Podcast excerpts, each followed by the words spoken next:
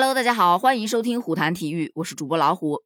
今天是北京时间二零二二年的三月三十日，在今天凌晨，二零二二卡塔尔世界杯亚洲区预选赛十二强赛 B 组展开第十轮的争夺，中国队客场挑战阿曼队，这也是中国队在本届世界杯亚洲区预选赛十二强赛的最后一场比赛。然而，这场比赛中国队以零比二完败给了阿曼队。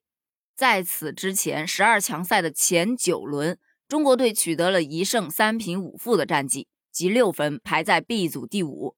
在与阿曼的第一次较量当中，中国队曾与对手战成一比一平。虽然两支球队都已经提前无缘卡塔尔世界杯，但是都希望用一场胜利来为十二强赛收官。就在这场比赛开始之前，球迷们也是抱着希望去看的，因为在此前对阵沙特的那场比赛，居然闷平了对手。虽说整体表现还是令人堪忧，但到底还是挽回了些许颜面。所以大家对于这场比赛，觉得如果全队上下仍然全力以赴，还是非常有希望能带着这股士气再添佳绩的。然而上半场开始不久，阿曼队阿拉维在左路射出一记美妙的弧线球，攻破了严俊凌把守的大门。中国队开场就遭遇了失球，亲临现场的国足球迷观众全部都陷入了沉默，真的是鸦雀无声。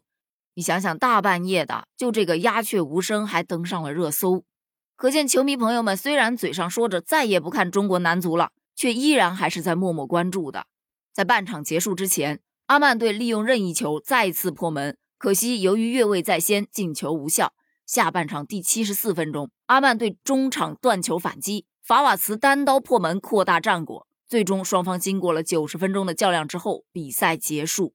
阿曼队主场二比零完胜中国队，中国男足最终以小组第五结束了本届世预赛的十二强赛。然而，相较于看台球迷的鸦雀无声，各路的评论员以及主流媒体都在评论区发声，有说说这是本届十二强赛所有比赛中质量最差的一场，应该不过分吧？也有表示，这么多年了，你看中国足球感觉有变化吗？每次吐槽的都是那些问题。是不是一次次还在重复？中国足球就跟放重播录像带一样。还有的表示顾头顾不了尾，没办法，这就是现实。未来五到八年还是踏踏实实防守吧。也有的说，把国足败因归结在换帅、规划等具体问题上都不合适吧？技不如人又不是这一届的特色，难道又要怪联赛破碎？种瓜得瓜，所有不切实际的空想与幻想都是自寻烦恼。还有的感叹：“国足啊，路漫漫其修远兮，吾等仍将上下而求索呀。”面对大家的心痛，中国队主教练李霄鹏在赛后的新闻发布会上总结本场比赛的时候说道：“今天的比赛，队员们在进攻上踢出了一些东西，虽然节奏转换上没有对手处理的快，但也确实是非常辛苦，大家都尽了最大的努力，能上场的球员都是勇士。”希望他们能够正确面对输赢，全身心投入到马上开始的联赛当中。我们现在最重要的一点就是提升球队的节奏。两场比赛都被对手拖着走，我想我们还有很多的工作要做。他的这一番话引来了网友的质疑：全场零射正，请问你进攻端到底出了一些什么东西？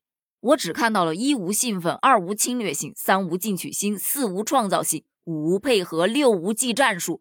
你告诉我还有啥？老实说，这场比赛真的看完让人添堵。其实我昨天看完了这场比赛，但是为什么没有马上去更新？因为真的太让人心寒了，真的令人心痛。每一位球迷的留言我都有认真的看，他们那种恨铁不成钢的心情我特别能理解。而且我相信绝大多数人都是想不到会是这样的结果的。你看，就我昨天更新的那期节目，我还在特别特别的期待。男足在这十二强赛的收官战能够迎来一场胜利，真的是万万没有想到，中国男足居然沦落到今天这样的境地，真的被阿曼队拖着打。